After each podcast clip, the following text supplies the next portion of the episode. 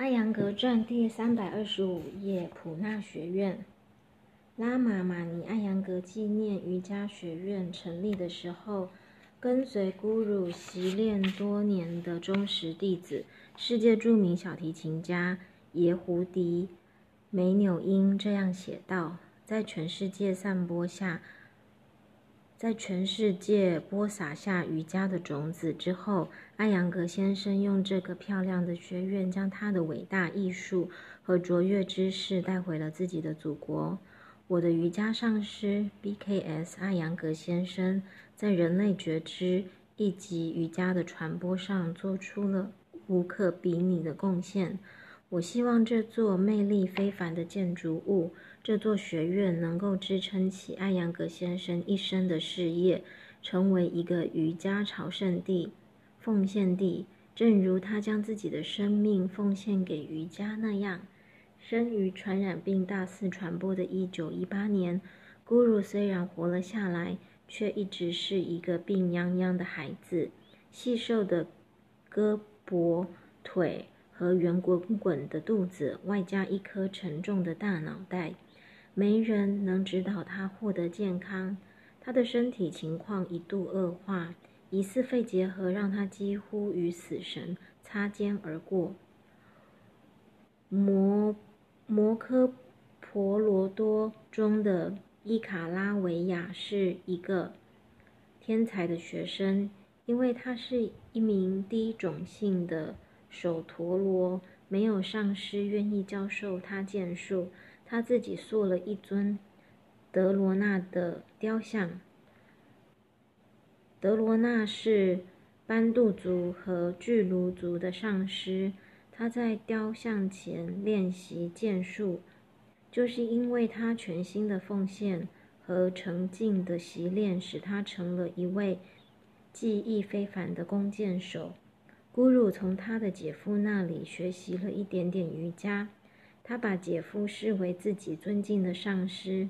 他来到普纳的时候还不满十八周岁，他在没有上师指导的情况下，单独全身心的习练，堪比伊卡拉维亚。他曾经面对不可思议的艰难困苦，他所做的自我纠正也仅能依靠自己的辨别力。历经苦难和磨练的他，成长为今日誉满全球的瑜伽习练者和瑜伽老师。正是因为当年挣扎的岁月，造就了他今日的名望、声誉和世界范围的辉煌成就。世界上很多地方都建立了以咕噜的名字命名的学院，这些学院传播了艾扬格的教学技法。尽管如此，直到一九七三年，印度本土还没有建立任何一家学院。普纳哈纳 Krishna 曼迪尔街上的一块土地被购买了下来，过户给了咕噜基塔和普上。咕噜的爱妻拉玛玛尼夫人于一九七三年一月二十五日在这块土地上主持了土地祭拜仪仪式。夫人。于仪式结束三天后离世。所有接触过艾扬格家族的人都知都如此爱着他。他的离世让所有认识他的人都悲痛异常。学生们、朋友们，还有许多祝福者们，想要为艾扬格家族建立起一座瑜伽学院。大家想借此表达对咕噜拉玛玛尼、吉塔和普上的尊重。并且表示对拉玛玛尼的深切怀念。为了有效地实现他们的愿望，八人组成的拉玛玛尼艾扬格纪念瑜伽学院委员会成立了。委员会在印度及国际上呼吁朋友们和爱慕者们为学院建立贡献自己的微薄力量，为咕噜吉塔和普上送上一份礼物。他们三人真的把自己的生命都献给了瑜伽。学院建立起来了，被命名为拉玛玛尼艾扬格纪念瑜伽学院，并于一九七四年十二月十四日咕噜生日的当天正式交给了咕噜。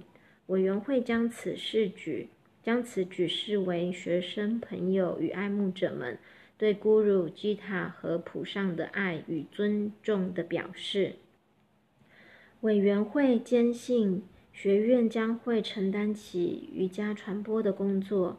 人们会从世界各地赶来学院，接受三位老师的出色指引。人们相信，他们三人将会在接下来的很多年里，在神圣光芒的映射中扮演着传播瑜伽的重要角色。一九七五年一月十九日，西夫。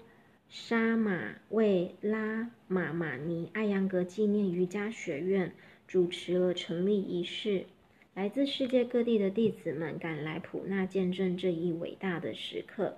学院的建设过程让却让委员会的成员们吃了些苦头。当时水泥供应出现不足，他们不得不在孟买使出各种招数，确保水泥供应。他们还要不断要求监工们务必确保建筑准时完工，以保证成立典礼的如期举行。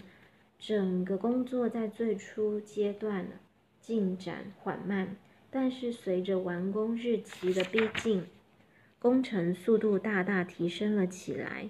大家的周全考虑与努力奋战，最终让学院如期成立了。